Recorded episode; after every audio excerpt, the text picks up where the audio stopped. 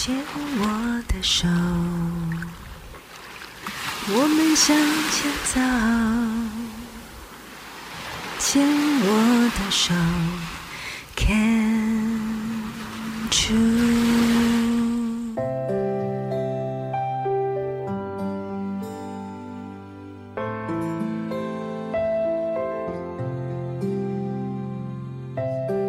牵手之声，暖暖新世界，我是 Sunny，欢迎继续收听节目第四个单元《朗读世界的爱》。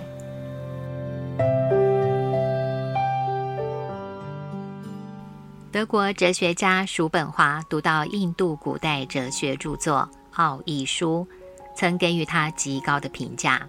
他表示过，在整个世界，没有比研读《奥义书》更令人受益和振奋的。这本书是叔本华生之慰藉，也将是他死之慰藉。今天选择朗读的故事《两只鸟》，就是来自于《奥义书》这本记录大师们智慧语录的经典。从人们自我迷失、被罗网困住，到静下来净化自己，成熟的聆听历代导师和圣人的观点，思索《奥义书》秘密传授的秘义。那是超越一切相对、一切法规、一切名相的精神。让我们一起为自己开扇窗、开扇门。或许那豁然开朗的清明，早已等候我们多时。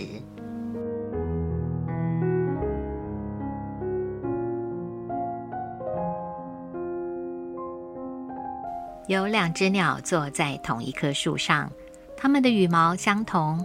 外表相同，但一只鸟命中注定会死，另一只则是永生鸟。命中注定会死的鸟停在树下方的树枝上，永生鸟停留在树顶的树枝上。下方树枝的鸟跟世界相连，不停地叽叽喳喳跑来跑去采果实吃。果实苦涩时。觉得自己很不幸福，果实甜美时，觉得自己好幸福啊！他老是觉得不满足，想要吃更多的果实，而且会担心其他的鸟把果实先采走。他活蹦乱跳，一刻也不停歇，比较着这个果实跟那个果实。坐在上方树枝的鸟，脱离世界，自由自在。不吃东西，只望着世界。这只鸟跟下方的鸟不同，没有欲望，也不会感到饥饿，不会闹着说喜欢或讨厌，喊幸福不幸福，只是在完全的寂静中一动也不动，单单是对存在本身就感到幸福、平和跟喜悦，而对于果实是甜或苦不感兴趣。有一天，下方树枝的鸟尝到苦涩的果实，心里觉得好难受。仰望着上方的树枝，跟自己长相一样的鸟，心想：那只鸟是什么啊？我这么忙碌奔波又不快乐，为什么它如此超然？有了这个想法，抱着想跟上方的鸟一样的心情。他朝着上方的树枝更上一阶，但是不久，无法战胜诱惑的他着迷于另一颗果实。再度遇到苦涩的果实时，他又非常痛苦，仰望上方的平静鸟儿，然后再上一阶。没多久又遗忘，习惯性的沉迷于寻找果实，如此反复了无数次。下方的鸟儿到了上方鸟儿坐落的顶端树枝了。刹那间，整个视野变得不一样。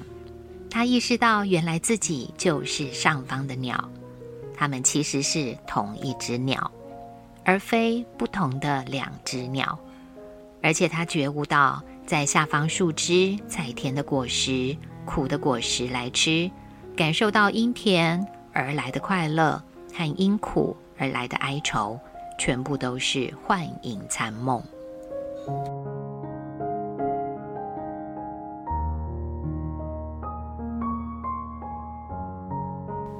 原本栖息在同一棵树上的这两只小鸟，没有交集和连结，知道彼此的存在，但却是陌生的距离。在一个对的时间点，加上机缘具足，他们认出彼此的关系要比想象中更为靠近。他们不仅仅是亲密的朋友，他们其实还是在不同轨道的同一只鸟呢。这故事的两只鸟，就像人的自我和真我。有些语言可能说的是小我和大我，寄居在同一个身体。自我食用的是生命之树的甜果和苦果，而真我则在生命之树更广阔无边的面相中，超然地关照着，像纯净深定的心，感知永恒的力量。可以穿透到比天地间最小的还要小，也可以穿透到比天地间最大的还要大。古代印度传播知识的途径是口述，沉思的人、练习瑜伽的人，在森林里透过口述将思想跟修行传授给弟子，弟子再集结为书籍。这些语言包含了印度几百年思想家们的各种哲学观点，孕育了诗人兼哲学家的泰戈尔，也一代又一代传给深受启发、探求生命究竟意义的人。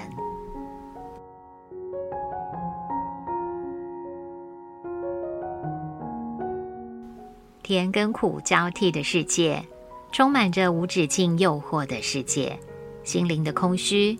一定要有渴望来填补，要有目标来追寻，不然底层的痛苦、焦虑的感觉会一直冒出来。总要做些什么，规划些什么，可以不断努力来达到期望跟成功。不过那一时半刻的快乐跟骄傲，为何才摆在手心又瞬间溜走？累了、疲乏了，想什么事都不做。干脆一切停摆吧，但心头又有点不甘愿。应该有个解答吧？难道没有一条完全不一样的路吗？人类有很多苦涩，来自于失去。一个人原本拥有的东西被剥夺了，无论是有形的、无形的，都是失落。失去健康，失去所爱之人。一段刻骨铭心的关系结束，财富、名声或职场光环的淡去，长久编织的梦想破碎或暂时画下句点，自我价值或尊严的丧失，这些都是不同形态的失落。面对一些严重的失去，当事人总有一段幽谷之路要慢慢行走其中，会有悲伤，会有狼狈。也会有许多不足为外人道的心路历程，不是旁人几句话就安慰得了，也不是当事人三言两语就说得清真正的痛。不过，失落也常常是一个跳板，一个门户，或至少是一个契机，让聚焦在外在世界的眼光拉回到自己身上。